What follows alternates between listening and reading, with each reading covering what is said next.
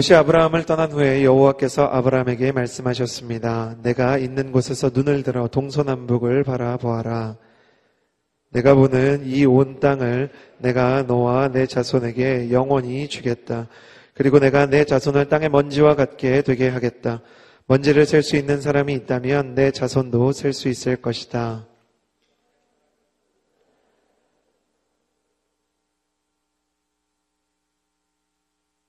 함께 읽겠습니다. 그리하여 아브람은 자기 장막을 옮겨 헤브론에 있는 마므레의 큰 나무 숲에 살았으며 거기서 여호와께 재단을 쌓았습니다. 아멘. 아, 하나님을 믿고 또 예수님을 따라가면 우리의 삶에 탄탄대로가 열릴 것이라는 생각을 하곤 하지만 성경의 기록을 보아도 우리의 믿음의 실제를 보아도 하나님께서 이끄시는 길이 그리 평탄하지만은 않다는 것을 아, 우리는 성경을 통해서도 경험을 통해서도 배우게 됩니다. 우리는 하나님을 따라갔음에도 불구하고 갈등이 일어날 때, 예수님을 믿고 여행을 떠났음에도 불구하고 고난을 만날 때 당황합니다. 왜 이런 일이 생길까? 오늘 우리는 아브라함의 삶을 통해서 아, 이 고난과 상실과 갈등 가운데 방황하고 어려워하는 한 영혼의 삶을 조명해 보고자 합니다. 사실 아브라함이 창세기 12장에 본토 친척 아비집을 떠나 내가 내게 지시할 땅으로 가라. 내가 너로 큰 민족을 이루어 창대케 하리니 너는 복이 될지니라. 말했을 때까지는 가슴이 벅차올랐어요. 저를 따라 주시겠어요? 하나님께서 사람을 부르실 때 원래 처음은 다 감동적이다. 근데 아브라함이 하나님의 말씀을 따라서 이제 자기 고향과 아버지의 집을 떠나서 가잖아요. 새로 터전을 잡았는데 거기서 만난 게 뭐냐면 기근이에요. 갑자기 사업이 안 되는 거예요. 제가 잊을 수 없는 이 선배 목사님의 그 창세기 강해 설교 제목이요. 아예 창세기 책 제목입니다. 이 목사님께서도 그것이 굉장히 가슴에 아프셨나 봐요. 약속의 땅에도 기근은 오는가. 약속의 땅이라고 갔는데 거기서 기근을 만나는 거예요. 하나님의 뜻이라고 갔는데 예, 기근을 만나는 것이죠. 아마 이 중에는 취업했을 때 처음에 하나님께서 이 취업난 중에 나를 취직시켜 주셨다는 것에 대해서 기쁨으로 야, 드디어 내가 출근하는구나 예, 그런 마음으로 정장 사서 출근했던 수많은 청년들이 계시리라 믿습니다. 일터에 가서 직속상관이 사울왕과 같은 미친 사람이라는 것을 알기 전까지 오죽했으면 유진 피터슨이 비전의 사람, 하나님의 왕업을 얻은 다윗도 자기 인생에서 만난 첫 번째 직장 상사가 귀신 들린 사람이었다. 이렇게 얘기하지 않겠어요? 저를 따라해 주시겠습니까? 어디 가나 귀신 들린 사람들이 있다. 정말 제정신이 아닌 것 같은 사람들, 이 롤러코스터의 up down 가운데 자기 자신을 주체하지 못해서 멘탈이 나가버린 사람들이 얼마나 많은지 몰라요. 사람도 어렵고요. 일도 어려운 것이죠. 기근을 만나서 자기가 청운의 꿈을 펼쳐서 아, 기대했던 사업들이 자기에게 수익을 주지 못할 때, 기대에 미치지 못할 때 사람은 상심하게 되죠. 그래도 아브람은 쉽게 서운해하거나 상심하지 않습니다. 부자는 망해도 3년을 간다 하지 않습니까? 아브람이 그냥 부자는 아니었던 것 같아요. 한 번 실수에 무릎 꿇을 그 정도 연약한 사람은 아니었던 것 같아요. 세급으로 갔다가 다시 이리로 갔다가 저리로 갔다가 여러 국리 끝에 경제적인 안정을 이룹니다. 자기 인생의 큰 산을 하나 넘었다고 아브라함이 생각할 때쯤 아브라함과 사랑하는 조카 롯 사이에 갈등이 생깁니다. 사업이 확장이 되니까 이 작은 땅에 아브라함의 이 양떼들과 이 사업장이 이 롯의 양떼와 사업장과 함께 있을 수가 없는 거예요. 그래서 우리가 이대로 계속 가다가는 사랑하는 사이에 서로 마음이 상하겠다. 둘이서 길을 갈라서 헤어지게 되죠. 성경을 읽어보신 분들이라면 잘 아시겠지만 아브라함은 어, 롯에게 양보를 합니다. 사랑하는 조카이기 때문에 네가 우하면 나는 좌하고 네가 좌하면 나는 우하겠다. 어, 그러면 롯이 그렇게 말해야 되는 거 아니겠습니까? 아, 삼촌 그게 무슨 얘기입니까? 삼촌이 우하시면 제가 좌하고 삼촌이 좌하시면 삼촌이 우하시면 제가 좌를 해야죠. 그러나 롯은 그런 사람이 아니었습니다. 아브라함이 얼마나 서운했겠습니까? 자기가 볼 때 좋은 땅으로 탁 떠나버려요. 쿨하게 떠나는 걸 보면서 격세지감도 느꼈을 것이고 또 상실감도 많이 느꼈을 것입니다. 사실 아브라함은 롯을 자기 자식처럼 생각했습니다. 자식이 없었기 때문에. 마치 자신의 친아들인 것처럼 롯을 보살피고 아껴 주었지만 환경에 의해서 그리고 시간에 의해서 둘이 갈라질 수밖에 없는 상황이 발생하자 아브라함은 펑 낙심했던 것 같습니다. 그때 하나님께서 아브라함을 일으키시는 장면이 오늘 우리가 함께 읽은 창세기 13장의 말씀입니다. 오늘 말씀을 통해 사람과 일에 치여서 탈진하고 낙심한 사람을 하나님께서 어떻게 약속으로 일으키시는가 네 가지 메시지를 나누고자 합니다. 첫 번째 14절 상반절의 말씀을 같이 한번 읽어보았으면 좋겠습니다. 함께 읽겠습니다. 시작. 롯이 아브라함을 떠난 후에 여호와께서 아브라함에게 말씀하셨습니다. 여기까지 읽겠습니다. 아, 여기서 롯이 아브라함을 떠난 후에 하나님께서 다시 아브라함에게 말씀하기 시작하셨다. 상당히 중요한 구절입니다. 우리가 잘 아는 대로 아까 이야기한 것처럼 아브라함을 하나님께서 처음 부르실 때 창세기 12장에 너는 본토 친척 아비집을 떠나 내가 내게 지시할 땅으로 가라. 멋있게 선언을 하시잖아요. 그리고 나서 아브라함이 기근을 만나기도 하고요. 애굽에 가서 자기 아내를 누이라고 속여야 되는 아내가 너무 미인이어서요. 70세가 넘었는데도 사람들이 저 여자와 결혼을 하고 싶다라고 느낄 만큼 미인이었던 이 사라와 위기를 겪기도 하고 이제 롯과도 헤어지고 수많은 일들이 있는데 그때까지 하나님이 별 말씀이 없으십니다. 75세에 여행을 떠났던 아브라함이 짧게는 3년, 길게는 신학자들이 한 5년 정도 지났을 것으로 봅니다. 왜 하나님께서는 그 위기의 순간, 그 어려운 순간, 아브라함이 외롭고 그의 사업이 휘청이는 동안 말씀하지 않으셨는가? 왜 하나님은 침묵하셨을까? 네, 그것은 하나님께 아브라함이 온전히 순종하지 않았기 때문입니다. 다시 한번 창세기 12장 1절을 보면 너의 고향, 너의 친척, 너의 아버지의 집을 떠나 내가 내게 보여주는 땅으로 가거라. 내가 너로 큰 민족을 이루고 아, 내게 복을 주어 내 이름을 크게 할 것이니 내가 복의 근원이 될 것이다. 이렇게 써 있죠. 세 가지를 떠나라고 말씀하셨어요. 첫 번째 고향을 떠나라. 두 번째 아버지의 집을 떠나라. 세 번째는 친척의 집을 떠나라고 말씀하셨어요. 친척을 떠나라. 그런데 아브라함이 친척을 데리고 갑니다. 서두에 이야기한 것처럼 아브라함에게 자식이 없었기 때문에 그는 롯에게 정서적으로 상당히 많이 의지를 했던 것 같아요. 그리고 보험도 없던 시대고 예금도 없던 시대잖아요. 그러니까 자식이 있어야만 자신의 노후를 장담할 수 있었기 때문에 롯을 자신의 인생의 노후처럼 생각하는 경향도 있었던 것 같습니다. 하나님께서는 분명히 75세 아브라함에게 자녀를 주시겠다고 약속하셨는데 아브라함은 그것을 온전히 믿을 수 없었습니다. 믿음의 기둥이 흔들리면 순종의 테이블도 흔들릴 수밖에 없는 것입니다.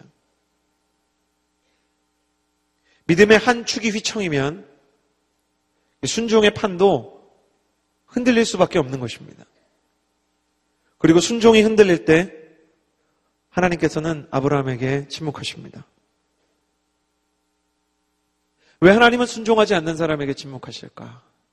로렌 커닝햄은 이렇게 이야기합니다. YM의 설립자죠. 예수전도단의 설립자 로렌 커닝햄은 우리가 순종하며 하나님을 따라갈 때 기쁨으로 하나님을 쫓을 때는 하나님께서 많은 말씀을 해주실 수 있다. 그러나 하나님께서는 인격적이셔서 듣고 싶은 자에게 더 많이 말씀하시고 듣기 싫은 자에게는 말씀을 아끼신다는 것을 기억해야 한다.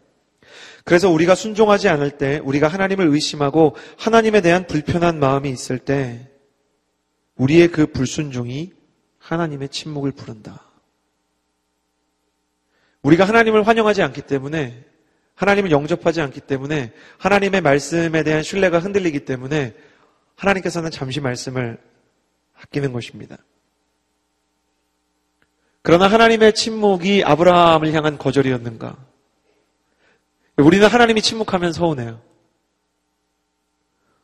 어, 이 자리에도 아마 화요 성령 집회에 나왔지만 토라진 마음으로 나온 사람들이 많다는 것을 저는 경험으로 알고 있습니다. 하나님 나의 기도를 듣고는 계십니까? 별로 많이 기도하지 않았어요. 그러나 하나님 나의 기도를 듣고는 계십니까?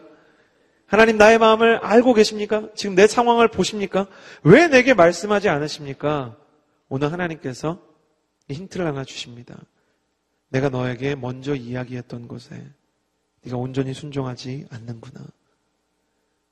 그래서 자의가 아니었지만 상황에 의해 환경에 의해 그의 순종이 완성되었을 때 롯이 떠났을 때 하나님께서는 다시 아브라함에게 말씀하시기 시작하셨던 것입니다. 여기서 우리는 중요한 사실을 배우게 됩니다.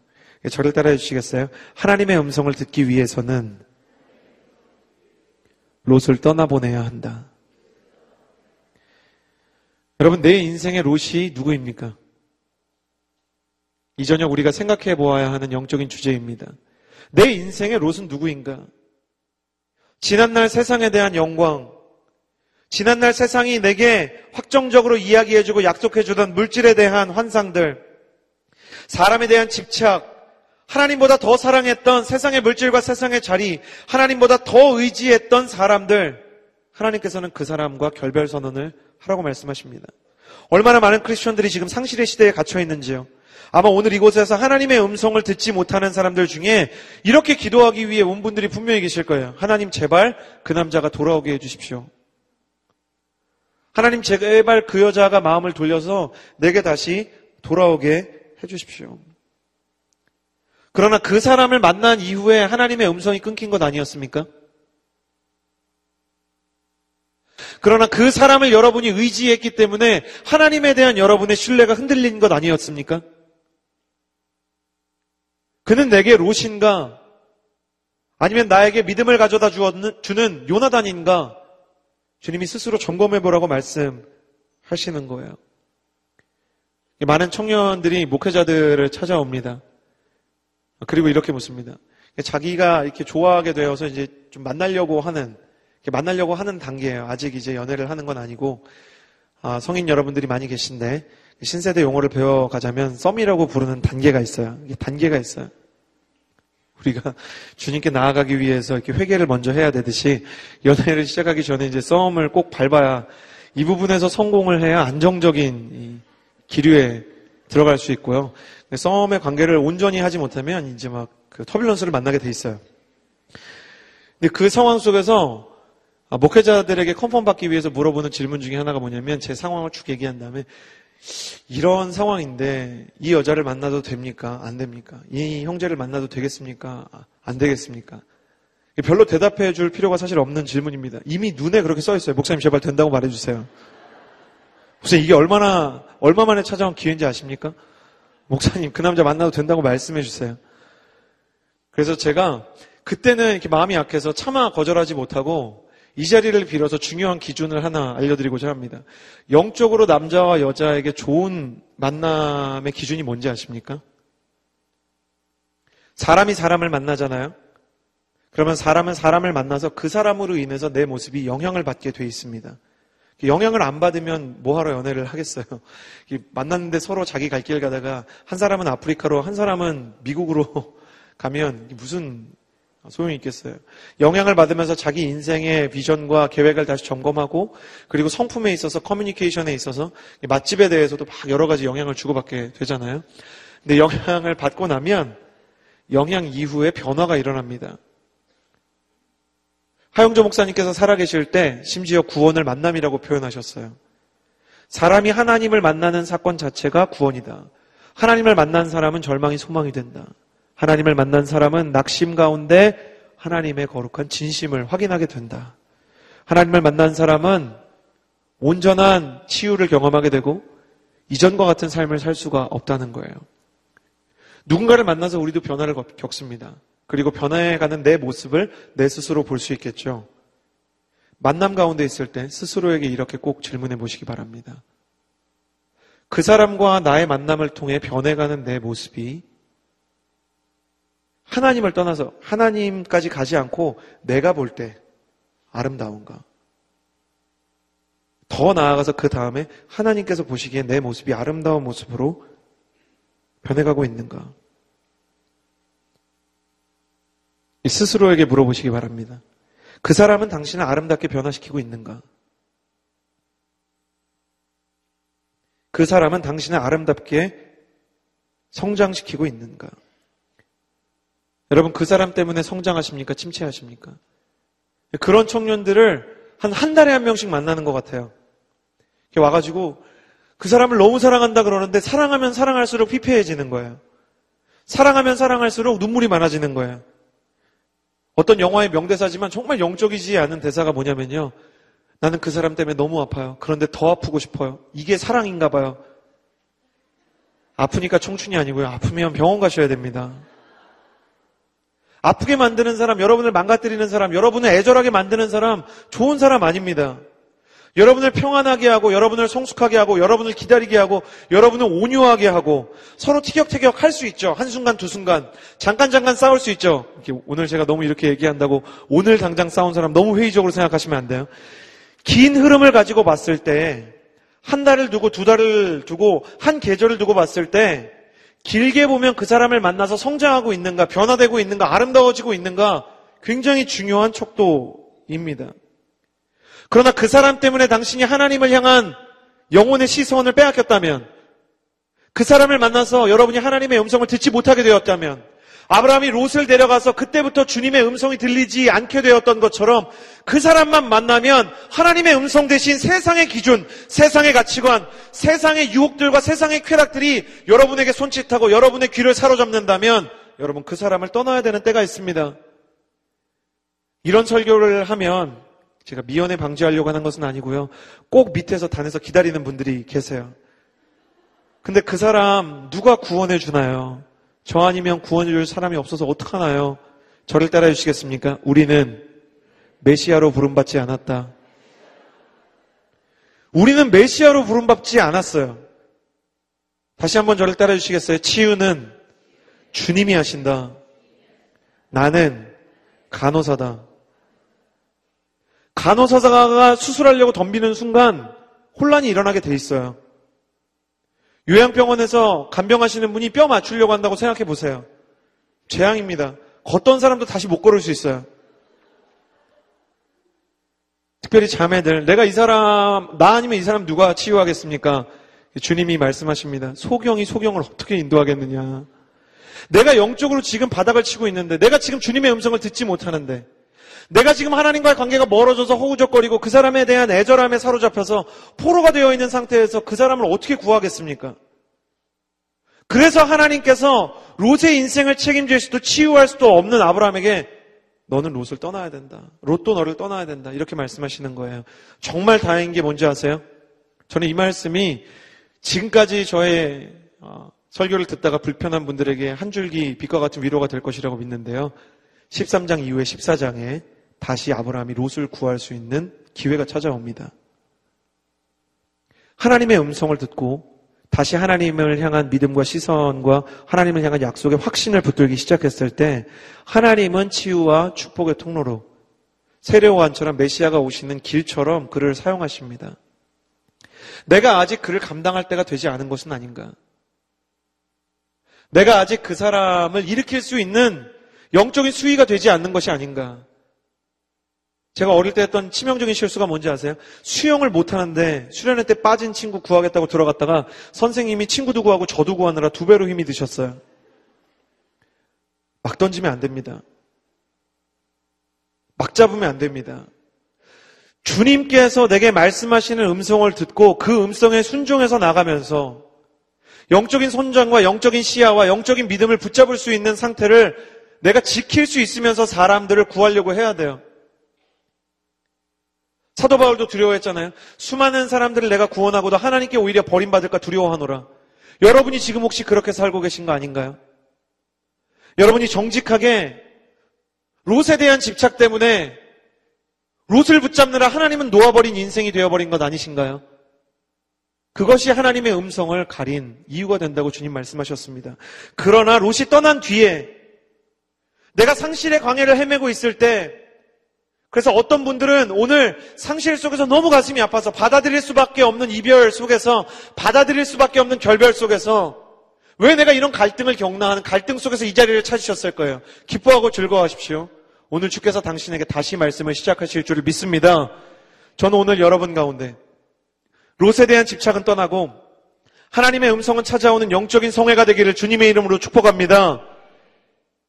롯을 떠나보낸 아브라함 다시 주님의 음성을 듣게 되었습니다. 저는 여러분이 오늘 기도할 때 첫 번째 메시지, 다시 주님의 음성을 듣는 역사가 있게 되기를 주님의 이름으로 축복합니다.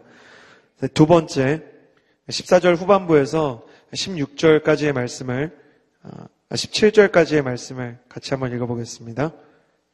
14절 후반부에서 17절까지 함께 읽겠습니다. 시작.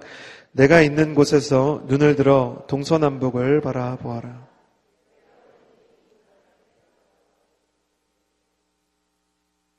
그리고 내가 내 자손을 땅의 먼지와 같이 되게 하겠다. 먼지를 셀 수 있는 사람이 있다면 내 자손도 셀 수 있을. 16절까지 읽겠습니다. 내가 있는 곳에서 눈을 들어서 동서남북을 바라보아라. 내가 보는 이 온 땅을 내가 너와 내 자손에게 영원히 주겠다. 아브라함이 롯이 떠난 뒤에 마음이 굉장히 상심했던 것 같아요. 땅바닥을 쳐다보고 있는 것이죠. 저는 그런 걸 좀 배우게 됐어요. C.S. 루이스도 순전한 기독교에서 이야기한 부분인데 사람의 영혼과 사람의 육체가 완전히 나누어져 있는 게 아니라 연결되어 있는 것 같아요. 사람이 마음이 지치면 고개가 떨어지고 허리가 굽게 되죠. 사람의 마음에 소망이 꺼지고 사람의 마음 가운데 지친 기색이 역력하면 잠을 충분히 자고도 누워서 쉬고만 싶은 때가 있죠. 아브라함의 영혼이 땅바닥을 향해서 침체 가운데 떨어지고 있었습니다. 주님의 말씀이 들려왔지만 아브라함은 여전히 땅바닥을 바라보고 있었습니다. 그러자 주님께서 이렇게 말씀하셨죠. 내가 있는 곳에서 눈을 들어서 동서남북을 바라보아라. 아브라함이 고개를 이렇게 숙이고 있다가 동서남북을 보게 되는 거예요. 성경에 나온 것은 아니지만 저는 좀 상상을 해보았어요. 제 상상 속에서는 아브라함이 아마 밤에 하나님의 음성을 들은 게 아닐까 그런 상상을 해보았어요. 여러 이 대지들과 뭐 여러 풍경들이 보였겠죠. 그때 주님께서 이런 말씀을 하시는 거예요. 네가 지금 보고 있는 이 온 땅을 내가 너와 너의 자손에게 주겠다. 이 말씀이 뭐냐면 아브라함이 창세기 12장에 하나님께서 두 가지 약속을 하셨어요. 첫 번째 자손을 주겠다. 그리고 내가 내게 지시할 땅을 주겠다 그랬어요. 근데 문제는 뭐냐? 하나님께서 고향과 친척과 아버지의 집을 떠나라고 말씀하셔서 떠나야 되는 출발지는 명확했어요. 그러니까 하란 땅이죠. 자기가 원래 있던 고향은 자기가 살던 데니까 출발지는 명확하잖아요. 문제는 하나님이 일단 떠나라. 내가 내게 지시할 땅으로 가라. 그래 놓고 어디로 지시한 기록이 없습니다. 그리고 롯을 데려가면서 하나님께서 침묵하셨기 때문에 아브라함은 졸지에 방황하는 상태에 전락하고 말았어요. 히브리서 기자가 얼마나 답답했는지 이 모습을 이렇게 기록합니다. 히브리서 11장 8절 말씀 같이 한번 읽어보았으면 좋겠습니다. 히브리서 11장 8절의 말씀입니다. 네. 함께 읽겠습니다. 시작.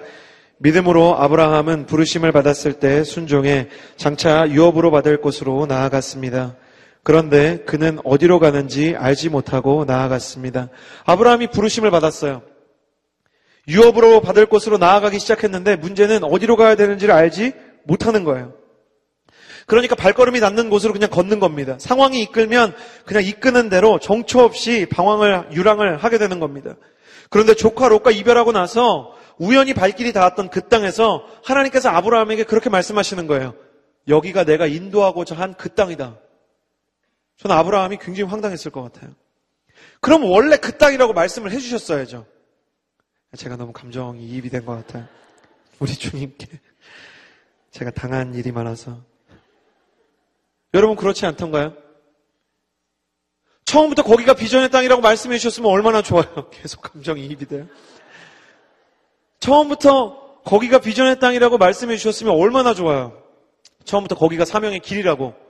그런데 주님께서 말씀해 주시지 않다가 이제서야 거기가 말씀의 땅이라고 얘기하니까 아브라함은 너토르숨을 터트렸을 거예요. 야, 여기구나.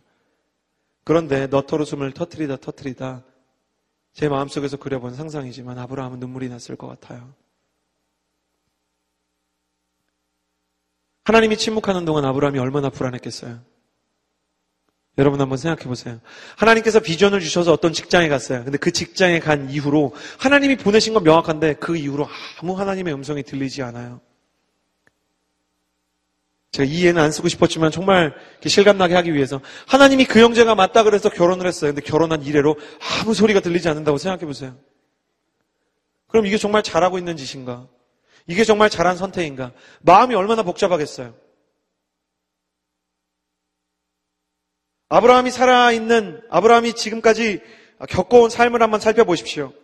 아브라함은 자기가 방황하고 표류하고 있다고 생각했을 거예요. 고향을 떠나 정착한 첫 번째 땅에서 기근을 만났고 두 번째로 정착했던 애굽 땅에서는 부부 관계가 위협을 받았고요. 이제는 사랑하던 조카 롯을 잃었어요. 그러나 하나님의 말씀이 임하고 보니 기근의 문제가 지나가서 잃었던 재산을 하나님께서 다시 찾게 해주셨고 하나님께서 아브라함의 꿈에 나타나셨던 것은 아니지만 애굽에서 자기 아내 사례를 빼앗길 뻔한 사건 속에서 하나님은 애굽왕 바로의 꿈에 나타나셔서 아브라함을 지키셨어요. 아브라함이 아무 소리 듣지 못했지만 하나님은 보이지 않는 손길로 아브라함을 인도하고 계셨던 것입니다. 우리가 천국에 가면 우리가 이 침체의 시간을 끝내고 나면 언젠가 너털 웃음을 터뜨리다가 눈물을 흘리는 날이 올 거예요. 왜냐하면 주님께서 보이지 않는 손으로 우리를 인도하셨기 때문입니다. 내가 사망의 음침한 골짜기로 다닐지라도 해를 두려워하지 않을 것은 주께서 나와 함께 하심이라. 할렐루야. 사망의 음침한 골짜기를 실제로 다녔을 때, 이 시편 23편의 고백이지만, 시편 23편은 다윗의 노년의 고백입니다. 그러나 젊은 시절, 그가 사울의 쫓김을 받아서 이쪽 굴에서 저쪽 굴로 도망을 다니고, 이쪽 광야에서 저쪽 광야로 도망 다니던 시절의 시편을 보면, 불안함과 어두움과 내일에 대한 염려와 우울이 가득합니다. 그런데 노년의 자신의 삶을 돌아보니 그 아돌람 굴에서도 그 유다 광야에서도 하나님께서 나를 인도하셨다는 것을 발견하게 된 것입니다. 은혜가 하늘로부터 내려오는 것이기도 하지만 땅에서 발견되어야 하는 줄을 믿습니다. 주님께서 우리의 삶 가운데 인도하시는 방식이 있어요. 롯이 떠나고 나니까 주님께서 기다리셨다는 듯이 하셨던 말씀, 네가 그토록 찾던 너의 비전의 땅이 바로 여기다. 하나님이 영화를 만드신다면 하나님은 주로 주로가 아니라 거의 반전 영화만 제작하십니다. 기근이라고 낙심하면 축복을 시작하고 위기라고 생각되면 회복을 주시고 상실이라고 생각할 때는 비전을 주시는 분이십니다. 오늘날 많은 청년들이 하나님의 침묵을 두려워합니다. 침묵하고 있을 때 하나님에 대해서 불안해하는 마음이 가득합니다. 그러나 여러분 믿으십시오. 하나님이 침묵하시고 계시는 순간에도 주님께서 여러분을 이끌고 계시는 줄을 믿습니다.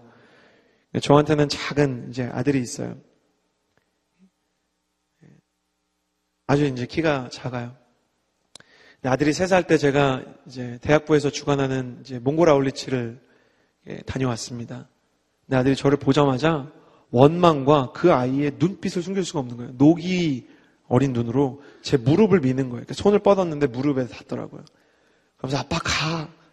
아빠는 그동안 없었잖아. 막 그러는 거예요. 나이가 아직 3살밖에 안 됐는데 그 배운 말로 그 정도 말했으면 할 수 있는 원망과 불평 다 한 겁니다. 제가 마음이 너무 아픈 거예요. 아울리치 다녀왔는데 그 아이랑 이렇게 한참을 놀아주려고 애를 쓰는데도 얼마나 이렇게 약간 토라졌는데 귀여운지 벽을 보고 이렇게 그냥 앉아가지고 계속 혼자 저 들으라고 얘기하더라고. 이런저런 얘기. 아빠는 없었잖아. 아빠는 이쪽으로 오지 마. 그래서 제가 이제 잘 일어나잖아요. 그렇다고 진짜 가냐는 더 강력한 살기 어린 눈빛을 보내는 거예요. 그러다 그 아이가 잠들었습니다. 그때 제가 그 아이의 사랑을 잃고 싶지 않아서 귀에다가 그렇게 얘기했던 게 기억납니다. 잠이 들었는데 잠이 든 아이한테 이렇게 얘기하는 거예요. 누가 그러는데 잠이 들었을 때 이렇게 얘기하면 그게 이렇게, 이렇게 마음에 더잘 조장될 수 있다는 얘기를 들어서 제가 이제 어떻게든 마음을 돌이키려고 뭐라고 얘기했냐면 연준아 아빠가 하나님을 섬기기 위해서 갔다 온 거지만 하나님을 섬기기 위해서 갔다 왔기 때문에 또 연준이와 우리 가족들이 생활을 할 수 있는 거란다. 그러니까 아빠는 가장 먼저는 하나님을 위해서 일한 거지만 아빠가 하나님을 위해서 일했기 때문에 하나님도 아빠도 우리 가족을 위해서 일하고 계셔. 그리고 뭐라고 얘기했냐면 아빠가 보이지 않을 때는 아빠가 너를 위해서 일하고 있는 때야. 그렇게 얘기를 했어요. 다음날 역시 아이는 여전히 토라져 있었어요. 민간요법은 아무 근거가 없구나. 그러나 저는 제가 말하면서 하나님의 음성을 다시 들을 수 있었어요. 저의 삶에서 가장 고통스러웠던 순간들은 하나님이 느껴지지 않는 때였습니다. 여러분 어느 정도 동의가 되시나요? 여러분의 삶 속에서 하나님이 느껴지지 않는 때, 일정 이상 헌신하신 분들, 일정 이상 신앙생활 해보신 분들, 그게 얼마나 여러분을 괴롭게 하던가요? 하나님이 마치 나를 버리신 것 같고, 하나님이 나를 인정해 주시지 않는 것 같고, 하나님께서 나에게 관심이 없는 것 같고, 하나님께서 나를 돌아보시지 않는 것 같고, 하나님께서 내게 주신 비전은 다 소멸된 것 같은 그런 광야 속에서 우리는 침울해하고 낙심하고 절망하죠.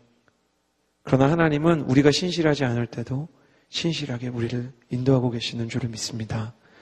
하나님이 느껴지지 않을 때는 하나님이 보이지 않을 때는 주님께서 우리 몰래 우리를 위해서 일하고 계시는 때인 줄을 믿으시길 바랍니다. 찬송가 중에 이런 찬송이 있죠. 이 눈에 아무 증거 아니 배워도 믿음만을 가지고 선을 걸으며 이 귀에 아무 소리 아니 들려도 하나님의 약속 위에 서리라 걸어가세 믿음 위에 서서 나가세 나가세 의심 버리고 걸어가세 믿음 위에 서서 눈과 귀에 아무 증거 없어도 돌이켜보면 제 어머니는 참 기도를 많이 하시는 분이셨어요.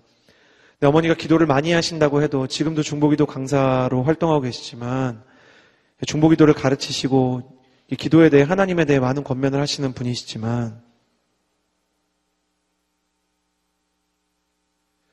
제 어머니의 삶에서 늘 하나님이 느껴졌느냐? 그렇지 않습니다. 저희 어머니의 삶 가운데 하나님의 임재가 늘 어머니를 떠나지 않았던 것이냐? 그렇지 않습니다. 그때마다 어머니께서 이 찬양을 불렀던 게 기억이 납니다. 그래서 사실 저는 이 찬양을 어머니가 설거지하면서 부르시면 알 수 있었어요. 어머님께서 지금 고통스러운 시간을 보내고 계시는구나. 그런데 이 찬양의 고백이 얼마나 귀한지 몰라요. 우리의 삶에서 우리의 눈에 아무것도 보이지 않는 때가 있습니다. 우리의 삶에서 우리의 귀에 아무 소리도 들리지 않는 때가 있습니다. 손을 뻗어도 아무것도 잡히지 않는 때가 있습니다. 그러나 믿음은 감각을 초월합니다. 감각으로 믿음을 이끌고 가려고 하면, 감정으로 믿음을 이끌고 가려고 하면, 느낌으로 여러분의 신앙을 지탱하려고 하면, 여러분의 신앙은 흔들릴 수밖에 없고 무너질 수밖에 없습니다.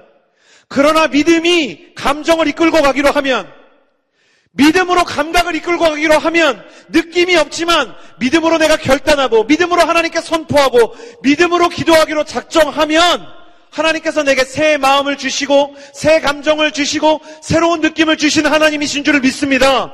사랑하는 청년 여러분, 언제까지 여러분의 감정과 여러분의 감각이 여러분의 믿음을 이끌게 하시겠습니까?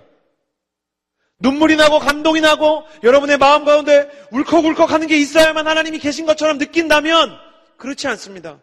자식이 철이 들면 보이지 않는 부모님의 수고가 보이기 시작하는 거예요. 아버지가 계시지 않을 때 무엇을 하시는지, 어머니가 나를 위해서 뭘 하시는지가 보이기 시작하는 것이죠. 나에게 대화를 건네지 못하는 순간에도 나를 위해서 설거지를 하고 밥을 하는 어머니의 뒷모습이 비로소 보이기 시작할 때 사람이 철들었다고 하는 거 아니겠어요? 우리의 믿음도 철들어야 합니다. 주님께서 우리를 위해서 일하고 계시다는 것을 믿고 아멘 하시기를 주님의 이름으로 축복합니다. 주님께서 나를 위해서 일하고 계시다. 보이지 않지만, 들리지 않지만, 잡히지 않지만, 여전히 주님께서는 나를 위해서 애쓰고 계시다. 그 주님을 격려하고 찬양하기 위해서 여러분 이 자리에 있는 것입니다. 한번 생각해 보십시오. 화요 성령 집회 오면서 빠른 찬양 첫 곡 시작할 때부터, 야, 찬양한다. 기쁨으로 찬양하는 사람 생각보다 많지 않습니다. 제가 사랑성전에서 옛날에 여호수아 그 PD를 보았는데요. 여호수아 PD를 보면 축복 중에 하나가 여호수아에서 들어오는 모든 청년들을 거의 다 볼 수 있어요. 보면 한 반쯤은 이렇게 들어옵니다. 그리고 영적으로 그게 보입니다. 느린 찬양 빨리 나와라. 나는 빠른 찬양 부를 기분이 아니다. 그러다가 왔구나 부르신 곳에서 그러는 경우가 여러분 얼마나 많습니까? 제가 무슨 얘기하는지 알지 않으세요? 빠른 찬양할 때 이게, 이게 함께 박수 치며 그 말이 그렇게 부담스러운 거예요. 박수 칠 기분이 아닌 거죠. 함께 박수 치며. 저는 그런 분들 많이 봤어요. 화요성경 집회 인도하시는 원유경 목사님이 할렐루야 할 때 낙심한 분들 갑자기 막 깜짝깜짝 놀라고 그때부터 오 찬양을 해야겠다 찬양하는 거 많이 봤습니다.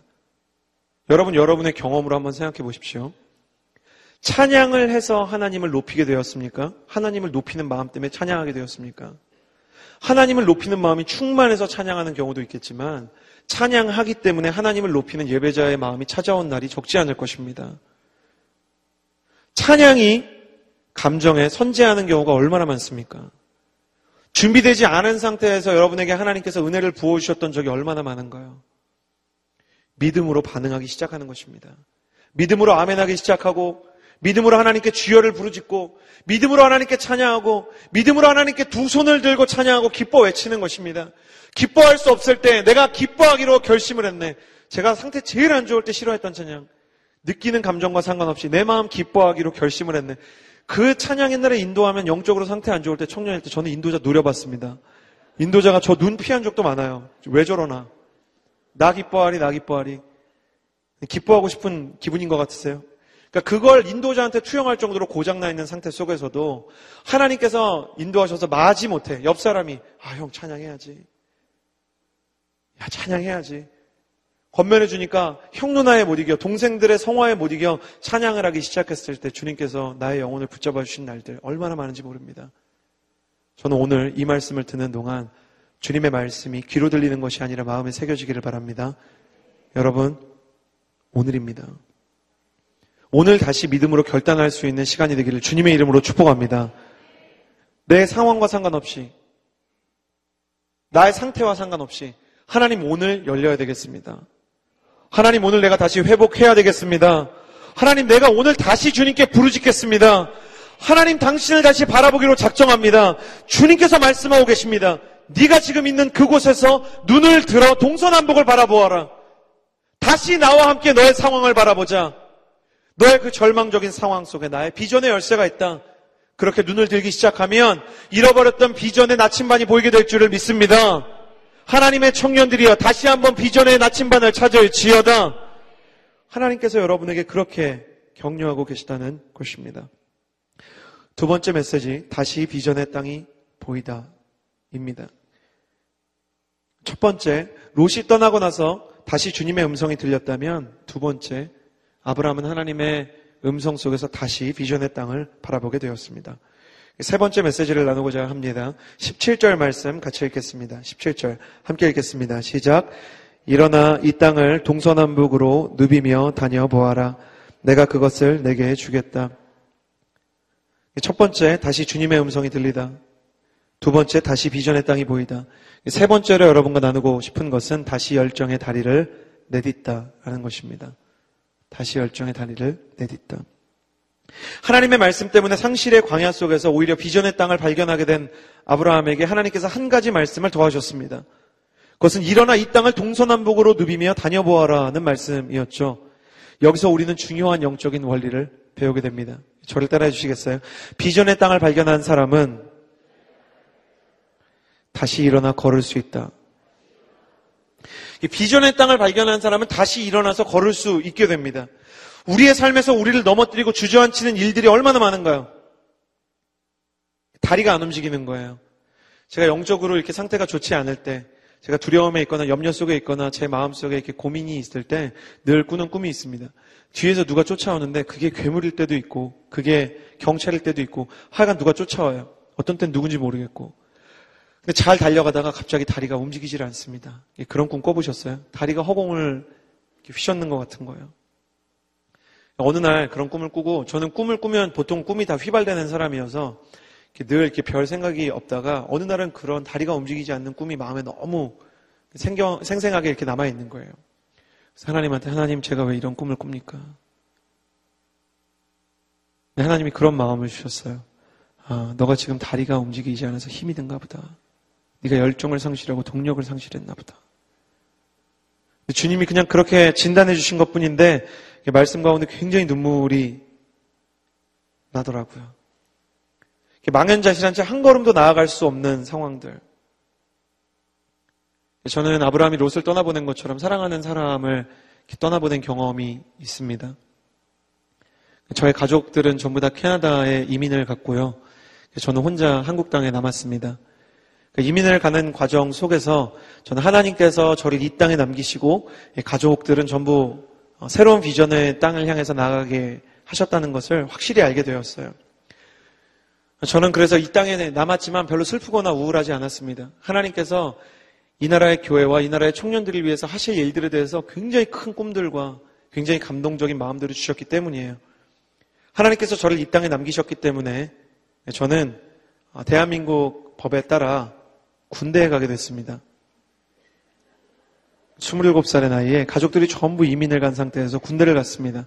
3일은 영적인 시간 아닙니까? 예수님께서 죽은 지 3일 만에 아, 무덤에서 부활하신 것처럼 저도 군대에 간 지 3일 만에 정신이 들어 이렇게 고백하게 되었습니다. 이민을 갔어야 했구나.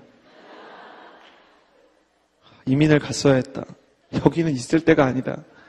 여기서 어떻게 수, 수십 개월을 버틴단 말인가. 너무너무 이렇게 상식적으로 이해할 수 없는 사람들이 있는 거예요. 선임이 이렇게 팔을 이렇게 하고 독수리 그러면 제가 피웅 이렇게 날아가서 거기 이렇게 착하고 앉아야 됐어요. 돌에다가 그림을 그려서 이렇게 별을 그려가지고 찾아라 드래곤볼 그러면 그이 넓은 운동장에 던져놓은 돌을 막 찾아와야 됐어요. 이런 걸 왜 하고 있나? 이게 나라를 지키는 것과 무슨 상관인가? 너무 마음이 어려운 거예요. 사실 군대에서 대부분의 문제는 시간이 지나면 다 해결됩니다. 근데 해결되지 않는 게 있었어요. 저는 휴가를 많이 나오는 부대였거든요. 축복이죠. 근데 휴가를 나왔는데 집이 없는 거예요. 그러니까 저는 누군가에게 제 몸을 의탁해야 합니다. 물론 저의 친척들은 정말 따뜻하고 좋은 분들이었어요. 그러나 계속 친척 집에 거하는 게 얼마나 민폐입니까? 그리고 이렇게 교회, 친구들이 사역하는 교회에 새벽 기도 하기 전까지 아울리치 하는 사람처럼 거기서 이렇게, 왜 교회인데 새벽 기도 이렇게 장판으로 되어 있는 홀에서 기도하는 교회들 있잖아요. 거기 장판 따뜻한 교회들. 거기에서 이불 없어서 이렇게 방석 덮고 자고 신척들이 오지 말라고 한 게 아닌데 미안해서 못 가겠는 거예요. 그러니까 제 처지가 너무 안타까운 거죠. 하루는 그 상황에서 일어나서 새벽 기도를 하는데 웬 청년이 새벽 기도 한다. 목사님은 반가운 기색인데 저는 나가야 될 타이밍을 못 잡아서 그냥 새벽 기도에 참여하게 된 거예요. 근데 펑펑 눈물이 나는 거예요. 그 처지가. 목사님은 제가 은혜 받았다고 생각하고 더 열정적으로 설교를 하기 시작하고 저는 그 목사님한테 미안해서 또 저의 마음에 자기 연민 느껴져서 더 많이 울고 너무 불쌍한 거예요, 제가. 하나님, 왜 저를 한국에 남기셨습니까? 저도 같이 갔으면 이 어려운 순간 의지할 곳이 있었을 텐데.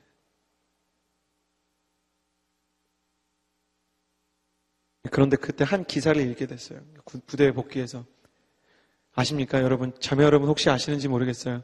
남자들은 군대에서 생애 가장 많은 독서를 한다고 합니다. 나중에 이제 계급이 이렇게 높아지면 독서를 하는데요. 거기에 라인홀트 메스너라는 등산가의 인터뷰가 있었어요. 히말라야에 8,000m 어, 가까이 되는 봉우리가 한 14개 정도 있습니다.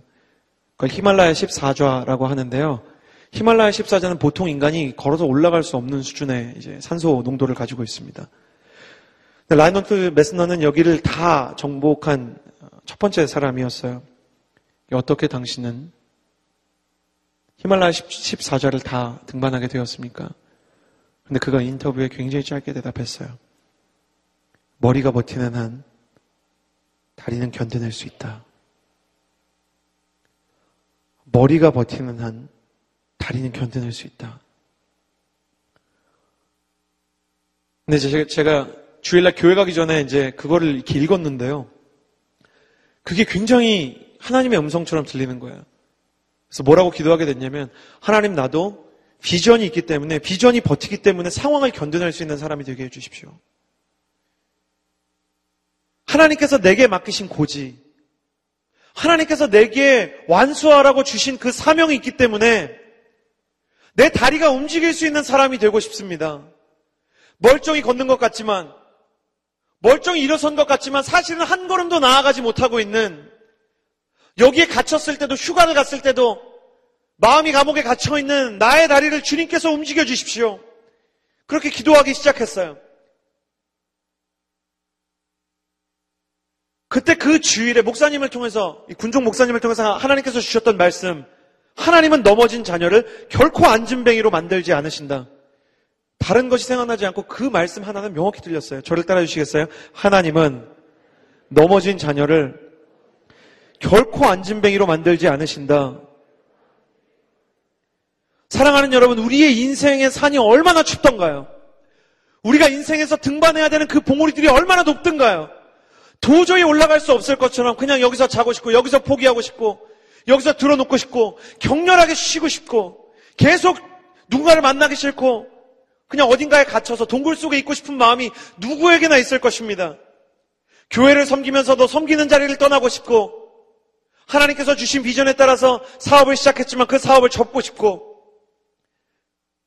하나님께서 내게 주신 가정을 떠나고 싶고 하나님께서 내게 주신 공동체를 떠나고 싶고 모든 것을 포기하고 싶은 그 순간 기억하십시오. 비전이 버티는 한 절망을 견뎌낼 수 있습니다. 그리고 하나님은 넘어진 자녀를 결코 안전뱅이로 만들지 않으시는 분입니다. 저는 넘어진 자녀를 일으키시는 주님을 만나게 되기를 주님의 이름으로 축복합니다. 주님께서 넘어진 아브라함, 너는 너 있는 곳에서 일어나라 그랬어요. 아브라함이 앉아가지고 땅바닥을 보고 있었던 것이죠. 롯이 떠난 뒤에 혼자 들판에서 앉아있는 초라한 노인의 모습을 보십시오. 그러나 주님께서 눈을 들라고 말씀하시고 이곳이 너에게 줄, 줄 나의 약속의 땅이고 비전의 땅이다. 그 시간 이후로는 그 땅이 이전처럼 광야로 보일 수가 없는 거예요.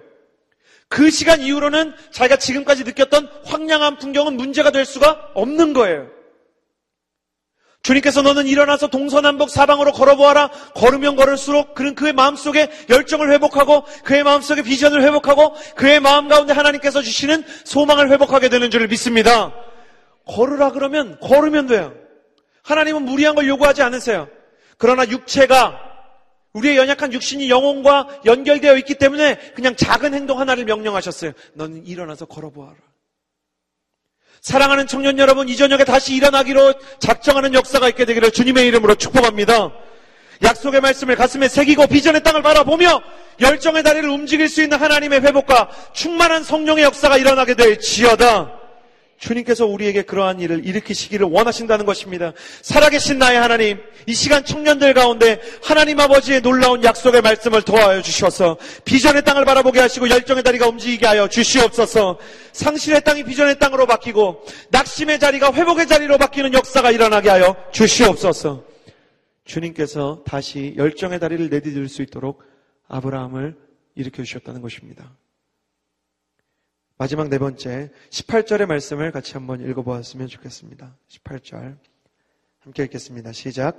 그리하여 아브람은 자기 장막을 옮겨 헤브론에 있는 마므레의 큰 나무 숲에 살았으며 거기서 여호와께 제단을 쌓았습니다. 네 번째로 나누고 싶은 메시지는 다시 예배의 제단을 세우다라는 메시지입니다. 다시 예배의 제단을 세우다. 열정의 다리를 회복한 사람은 그 다리로 자기 일을 하고 자기 사람을 만나고 자기 생각을 하고 자기 계획을 현실로 옮기기 위해서 동분서주하는 대신 일어났다가 다시 앉아서 예배 재단을 쌓습니다. 하나님은 상실의 사람을 일으키셔서 세상 가운데 그 비전의 사람으로 만드시기 전에 그래서 이 자리를 허락하신 것입니다. 우리에게는 예배의 재단이 필요합니다. 아브라함은 믿음의 조상입니다. 그러나 그는 온전히 순종하지 못했고 두려워했으며 인간적인 계산과 판단 때문에 어, 자신의 삶과 자신의 사람을 위기 가운데 빠뜨리기도 했습니다. 그러나 하나님께서는 그를 버리지 않으셨습니다. 하나님은 그 연약한 아브라함을 끝까지 믿어주셨습니다. 저는 왜 아브라함이 믿음의 조상이 되었을까 생각해 보았습니다. 아브라함이 하나님을 믿기 전에 하나님이 아브라함을 믿으셨기 때문입니다. 하나님이 자기를 믿어주시는 그 믿음, 하나님이 자기가 연약할 때, 부족할 때 일으켜 세워주시는 그 하나님의 사랑을 보고 아브라함은 재단을 쌓을 수밖에 없었습니다. 우리는 무엇을 위해서 재단을 쌓는 것인가? 우리의 믿음을 가지고 하나님 앞으로 나아가는 것인가? 우리의 믿음이 아니라 하나님께서 우리를 믿으시는 하나님의 믿음 때문에 다시 재단을 쌓고 예배를 드리게 되는 것입니다. 하나님께서 결국 아브라함을 이렇게 만드셨습니다. 히브리서 11장 11절에서 12절까지의 말씀을 같이 한번 읽어보았으면 좋겠습니다. 같이 읽겠습니다. 시작.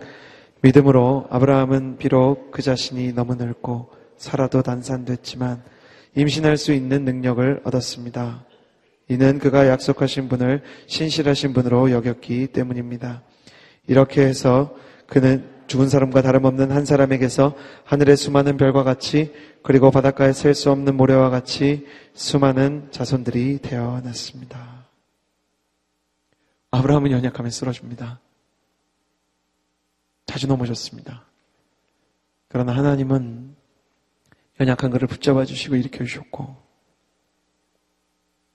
하나님께서 일으켜 주시고 안진뱅이로 만들지 않으셨기 때문에 결국 그는 아, 마치 부모가 어린아이가 걷기 시작할 때 수도 없이 넘어지다가 언젠가는 장성한 걸음을 걷는 것처럼 믿음의 걸음을 내딛게 되었습니다. 오늘 이 자리에 쓰러져 있는 분들이 계십니까? 오늘 이 자리에 아, 롯과 같이 소중한 사람들, 롯과 같이 소중한 것들을 잃어버린 사람이 계십니까? 오늘 이 자리에 여러분의 마음 가운데 낙심이 되고 다리가 움직이지 않는 영적인 침체와 내면의 침체와 실패를 경험한 분들이 계십니까? 넘어질 수 있습니다. 쓰러질 수 있습니다. 피가 날 수도 있습니다. 그러나 하나님이 그 자리에 넘어진 채로 살게 하지는 않으실 것입니다. 우리 하나님이 얼마나 좋으신지, 우리 하나님이 얼마나 나를 믿으시는지, 한 번은 그 음, 노방전도를 하러 나갔던 적이 있어요. 노방전도를 하러 이제 나갔는데 노방전도가 이게 잘 되지 않는 거예요. 그래서 시간이 좀 지나서 성경을 보는데 사도 바울이 어, 이렇게 재판을 받기 위해서 포박이 된 상태로 이렇게 얘기하는 거예요. 계속 예수님을 증언하고 자기 자신을 변호하지 않으니까 재판관이 사도 바울에게 그렇게 얘기를 뭐하러 하느냐. 지금 여기가 전도하는 데냐. 네가 적은 말로 우리를 권해서 어, 예수님을 믿게 하려고 하는 것이구나. 그랬더니 사도 바울이 뭐라 그러냐면 각하 옳은 말씀입니다. 나는 내가 어, 묶여 있는 것 외에는 다른 사람들도 다 나처럼 예수님을 믿었으면 좋겠습니다. 근데 그 장면이 갑자기 이렇게 감격이 되는 거예요. 그래서 나도 이렇게 살아야 되겠다. 노방전도도 잘 못했었는데 그 지하철을 타고 이제 말씀을 보고 있는데 주님이 제 마음 가운데 강하게 말씀하시는 거예요. 그럼 일어나서 지금 해라. 지하철을, 지하철을 타고 있는데 일어나서 지금 해라. 그러시는 거예요. 일어나서 너 지금 해라. 사람이 너무 많은 거예요. 정말 지하철에. 그 양재로 가고 있는 3호선이었어요. 사람이 너무 많아요. 그래서 조금 있으면 이제 예배 드려야 되는데. 그래서 제가 못하겠어 갖고 내렸어요. 주님 못하겠습니다. 그리고 눈물이 더 나는 거예요. 이제 바울 때문에 은혜 받은 것 이상으로 눈물이 더 나는 거예요. 눈물이 더 나는 그 상황에서 주님이 그러시는 거예요. 너무 쿨하게 주님께서 저는 그러실 줄 알았어요. 너 신학을 하는 애가 너 MC 하는 애가 어떻게 노방 전도도 못하냐? 신학을 한다고만 하면서 어떻게 나를 부인하고 이, 네가 다 울기 전에 나를 세 번 부인하리라. 뭐 그러실 그러실 줄 알았어요. 근데 그러시지 않으시고 주님이 어떻게 말씀하셨냐면, 괜찮아, 다음에는 할 거야. 다음에는 할 거야, 다음에는. 아, 근데 그 이야기를 듣는데, 그 말씀과 그 감동이 다음으로 미룰 수 없는 거예요. 그렇죠? 다음으로 미룰 수 없는 거예요. 지하철에 탔어요. 저는 그렇게 감동을 받고 그렇게 결단을 하면 안 떨릴 줄 알았는데 이걸 잡고 막 온몸이 떨리는 거예요. 모태 신앙들은 하여튼 머리 회전이 빨라요. 그래서 뭐라 그랬냐. 어, 혹시 제가 예수님 얘기를 할 건데 듣기 싫으신 분이 있으면 손을 요만큼만 들어주시면 제가 절대 안 하겠습니다. 그랬더니 어, 아무도 손을 안 드는 거예요. 그리고 더 저를 주목해서 이렇게 쳐다보는 거예요. 사도행전처럼 저를 이렇게. 그때부터 제가 무슨 말을 했는지 모르겠는데 에라 모르겠다 그러고 말을 하는 거예요. 무슨 말을 했는지 기억이 하나도 안 나요. 그리고 저는 전도를 하고 내렸는데 그 이야기를 너무 막 이렇게 감동적으로 듣는 아주머니가 계신 거예요. 알고 봤더니 양지온 누리교회 집사님이셨어요. 그래서 저랑 같이 이렇게 내려가지고 2시 예배 가시고 저는 이제 대학부 예배 가는 건데 제가 너무 예쁜 거죠. 그분 보실 때. 그래서 나는 나는 못하는데 나는 전도 못하는데 너 어떻게 이렇게 하냐고 그래서 막 격려해 주시는데 하나님의 그 마음이 느껴지는 거예요. 거봐 나 한다 그랬잖아. 제가 볼 때 그날 제가 못했어도 주님이 저 버리지 않으셨을 것 같아요. 제가 볼 때 제가 그날 펑펑 울다가 그냥 예배드리러 갔으면 주님이 그날 저를 위로해 주셨을 것 같아요. 믿음의 도전에서 실패하셨습니까? 롯 데려가지 말라고 그렇게 얘기를 했는데 아직도 롯 데려가고 있습니까? 눈을 땅바닥으로 깔고 하늘을 바라보지 못하고 하나님의 약속을 바라보지 못해서 비전의 땅도 상실했습니까? 열정이 없어서 여러분의 다리를 움직이지 못하고 계십니까? 예배의 재단을 다시 쌓고 주님을 높이며 다시 주님의 이름을 불러보십시오. 그러면 우리의 믿음이 서로 고치되고 성장하는 것이 느껴지지 않을지라도 나를 향한 주님의 믿음을 느낄 수 있을 것입니다. 이 시간에 찬양했으면 좋겠는데요. 주님께서 어, 아브라함에게 일어나 너는 동서남북으로 걸어보라고 말씀하셨죠. 그래서 우리도 그 자리에서 한번 일어나 보겠습니다. 주님께서 우리를 일어나라고 하신 것처럼 그 자리에서 일어나서 하나님 나는 지금 이 시간 주님의 믿음이 너무 필요합니다. 주님께서 나를 회복시켜 주시고 주님께서 나를 격려해 주시는 그 음성이 너무 필요합니다. 너무 오랫동안 나는 주님의 음성을 듣지 못했고 너무 오랫동안 나는 어, 비전을 상실한 채로 상실과 광야를 바라보면서 낙심했고 너무 오랫동안 나는 열정을 잃어버렸습니다. 그런 분들을 향한 주님의 위로의 찬양 함께 찬양하겠습니다. 나의 주님께 찬양 드리며 그 크신 사랑 주임제 감사해. 어둠 속에 찾아오셔서 어둠 속에 찾아오셔서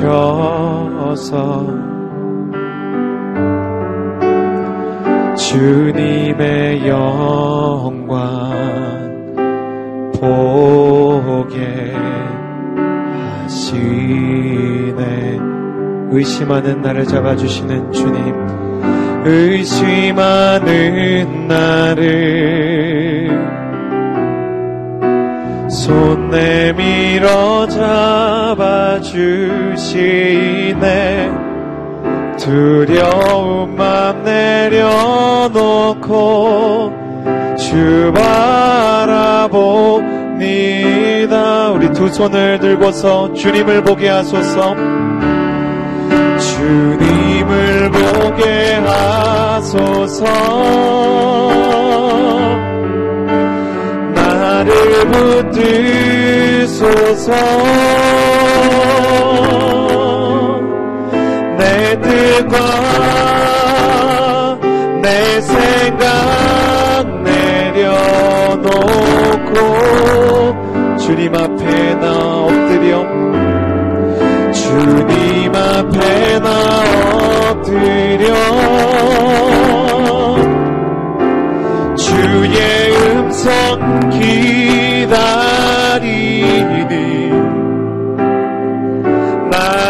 부르실 때 믿음으로 걸어가리 이 시간에 기도하며 나아갈 때 나를 일으키시는 것은 주님의 약속의 말씀이신 줄을 압니다. 비록 내 인생의 롯이 떠나고 비록 내 인생에서 잃지 말아야 될 것들을 잃어버리고 내가 때로는 건강을 잃어버리고 관계를 잃어버리고 돈을 잃어버리고 진로에 대한 그 모든 계획을 잃어버렸지만 주님께서 이 성신의 방에서 다시 약속의 말씀을 주신다면 나는 그 약속의 말씀을 붙잡고 일어날 수 있는 줄을 믿으며 나아가려고 합니다. 그러니 주님 이 성신의 방야 가운데 다시 내게 말씀하여 주시옵소서. 다시 주님의 말씀을 들을 수 있도록 주의 자녀들의 길을 열어주시고 다시 주님을 바라볼 수 있도록 주의 자녀들의 눈을 열어주시옵소서. 두 손을 하늘로 향해 들고 우리의 눈과 귀를 열어달라고 주여 세 번 부르짖고 기도합니다. 주여! 주여! 주여! 신실하신 하나님 아버지. 한때는 내게 생명처럼 여겨졌던 것들. 한때는 나에게 사랑이라 여겨졌던 그 자리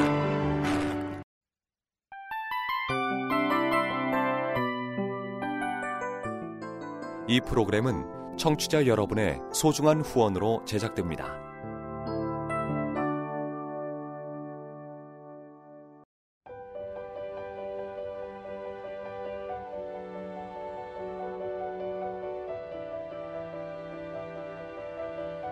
세상에는 수많은 교회들이 있지만 더 깊이 있는 말씀 강해를 찾기 위해 크기로만 교회를 선정하지 않습니다.